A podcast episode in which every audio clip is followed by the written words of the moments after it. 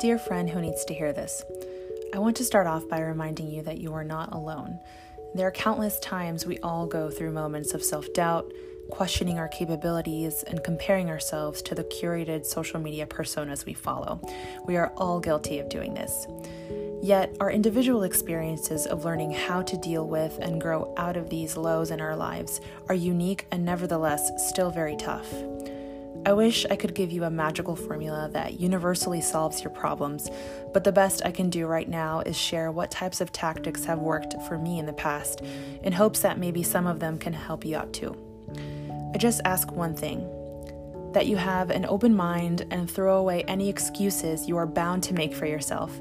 After all, you want to make this an easier process, right? Number one, identify what it is that you want to accomplish.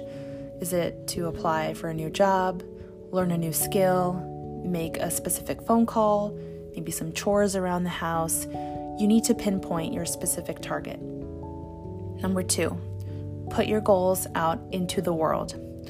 When I was in nursing school, we read an article from the Harvard Business Review by a guy named Robert Cialdini titled Harnessing the Science of Persuasion. And while this article was meant to help us learn about gaining buy in when trying to implement change in healthcare, I learned something that stuck with me.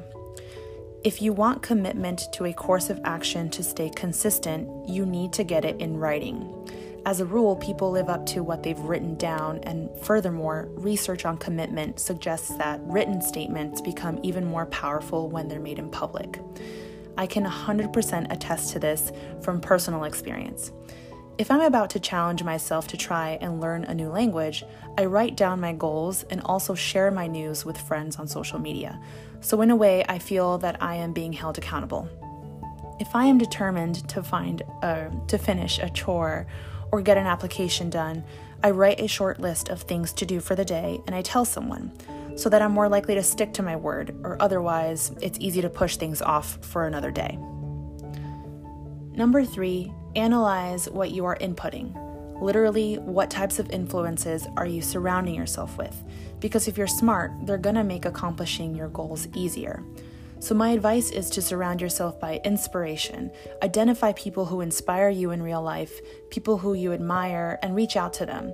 I believe that self empowerment, self improvement, self motivation, etc., are sort of misleading terms because truly, they're not necessarily done by yourself. You have to have support from others around you that check in with you and give you a morale boost when you need it. We are a social species and cannot function without community support.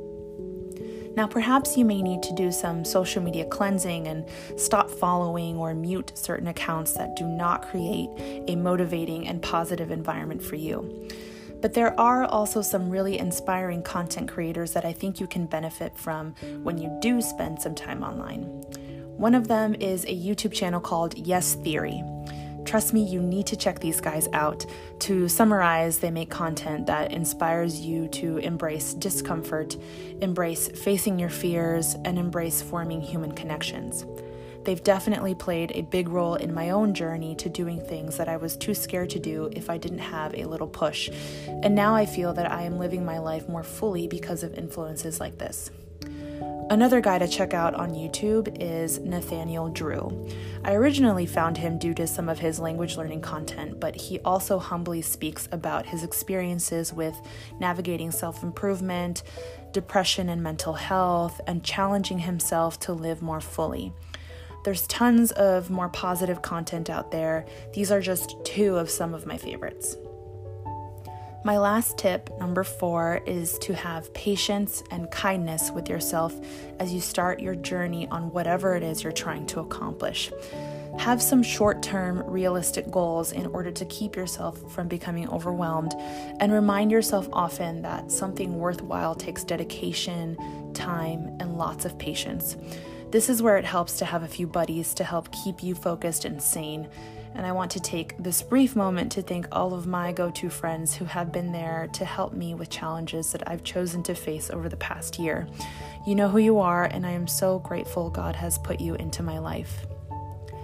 So, there you are, my friend, just some brief tactics that have helped me grow and find motivation when I needed it.